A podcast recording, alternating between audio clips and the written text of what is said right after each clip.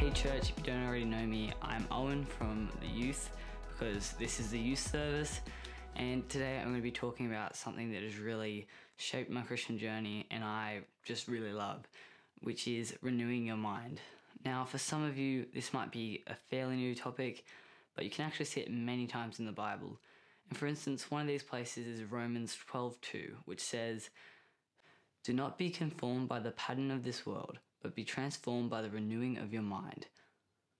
So right here we have an example in the Bible that's telling us the key to be transformed by the renewing of our minds. When I first heard this concept, I thought, what is renewing your mind?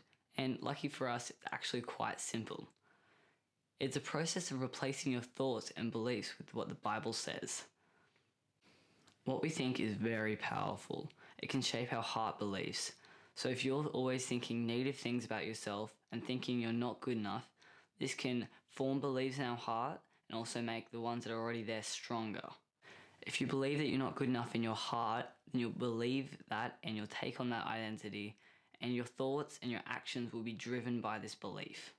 Proverbs 4:23 tells us we need to guard our hearts above all else because out of it flows all the issues of life. As Christians, we don't want to be aligning with what the world says, saying that we're not good enough and that we'll never be able to make it. We want to be aligning with what God says. In Colossians 3, verse 2, it says, Set your mind on things above, not on earthly things. Rather than accepting what the world says about us as true, we should start accepting what God says about us as the truth. Renewing our minds is the start of this process of persuading our hearts of God's truths. One of the ways to do this is speaking the truth over our life and thinking about things that God says about us. Now, in my household, I'm always being reminded of this because whenever we say negative things, we'll always be caught up by mum telling us to not speak that over our lives, and I'm really grateful for that. Now, this is a little bit of a joke in our family because we've grown up hearing it all the time, but it does still have a deep truth rooted to it. We do need to be looking at the things we're thinking and saying about ourselves and seeing if they align with the Bible. We shouldn't be saying negative things, we should be saying the God's truth, which are always positive. If we always speak negativity over our lives, we'll start to believe it and accept it as truth. One of the most helpful things I've found personally when renewing my mind is meditation. Now, don't turn the TV off just because I said meditation. It's not the new age business of clearing your mind of all your thoughts. Christian meditation has a different focus. The goal with Christian meditation is to focus on the truth of God's word and speak it over our lives. Meditation closely lines up with renewing your mind. In the Hebrew language, meditation means to think on something, to ponder on, and to imagine.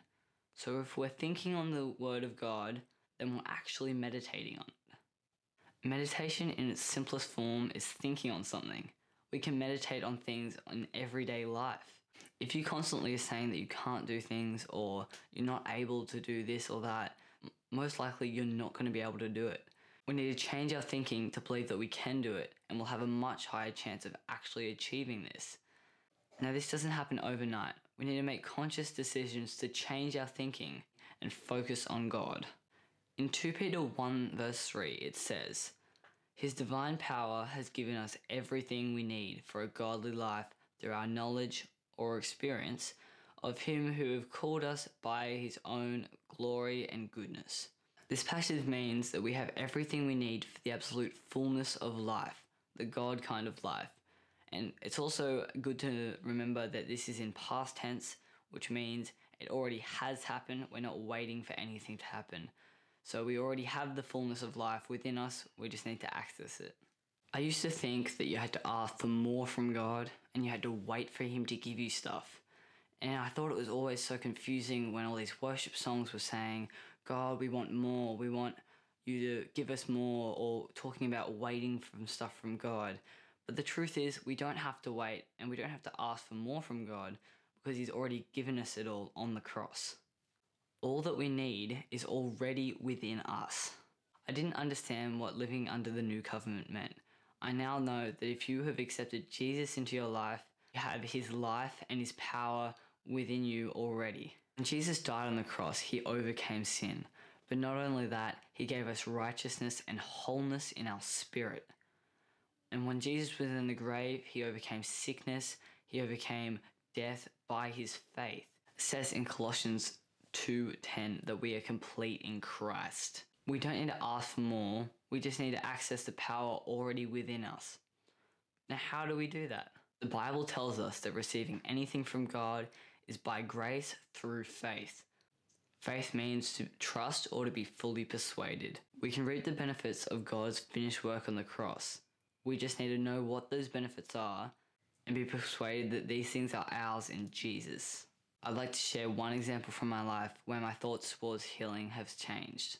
So now, whenever I have pain or injuries, I know they have no place in my body and I can tell them to leave because I have Jesus' power within me. Now, one example of this is my dad and I were camping last weekend in the Warrumbungles, and I was splitting a log, and I had this really sharp pain in my lower back. And at first, I didn't think it was that bad, but after a while, it got worse and worse, and eventually, I had to lie down and I couldn't move. And at this point, it was a bit of a bummer because the next day we were going to go for a long hike, and there was no way I was going to do it in this state. So, what I did was I prayed over it I spoke God's word over it. Since I have that belief and I know that that pain doesn't belong in my body, I told it to leave and I prayed over it. And after this, I was able to get up, but I was still a bit painful. After a night of praying and persuading my heart of the truth that I am healed through Christ, the next day I was ready to go for a hike and I had no pain left in my back.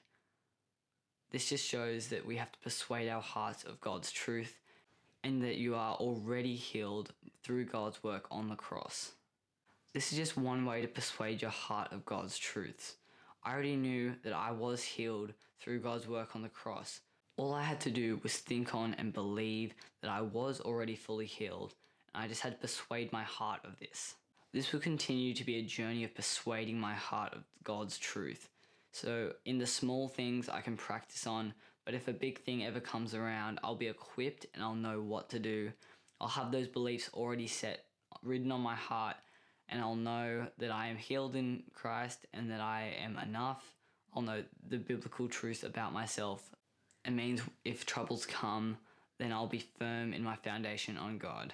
If I don't see healing happen, it doesn't mean God doesn't want to heal me. It just means I haven't fully persuaded my heart that He has already healed me. It isn't because I don't have faith and I shouldn't feel bad about myself for not having enough faith. I know I'm on a journey of persuading my heart. Some things we can see in front of us might shake us, but we can stand strong in God's truth and keep persuading our heart even in the middle of storms. Another really important thing is we need to have a teachable heart so that if we think something is true and it actually isn't, we haven't got our hearts so stubborn and hardened that we can't learn the truth that God has for us. If you aren't open to hearing and learning from God, you won't be able to grow as a person or in your relationship with Christ. By being open to learning, we can accept what God says about us rather than the world. In Mark 4:25, Jesus says, "To those who listen to my teaching, more understanding will be given, but those who are not listening, even what little understanding they have will be taken away from them." What this is saying is if we listen to God rather than staying in what we think is true, then we'll be able to learn and grow. One very important thing to know is your relationship with God is a journey and there's always something new to learn. You don't get to a point in a relationship where you know everything. A good relationship isn't all about head knowledge. It's a journey of living every day together and going through life connecting with each other at a heart level so we can change our thoughts and beliefs by renewing our mind. The goal of changing our minds is to align ourselves with God's truth found in the Bible. When we accept God's truth, we change our belief, our action, and our character. God has already transformed our spirit. We are a new creation. To see this in our everyday lives, we renew our mind to the truth that has already been done, not by our effort or power, but by Jesus' faith. So, to finish off, I just want to share a verse that I hope will encourage you in your journey of persuading your heart. It's from Galatians 2:12. It says, "I am crucified with Christ; nevertheless I live. Yet not I, but Christ lives in me.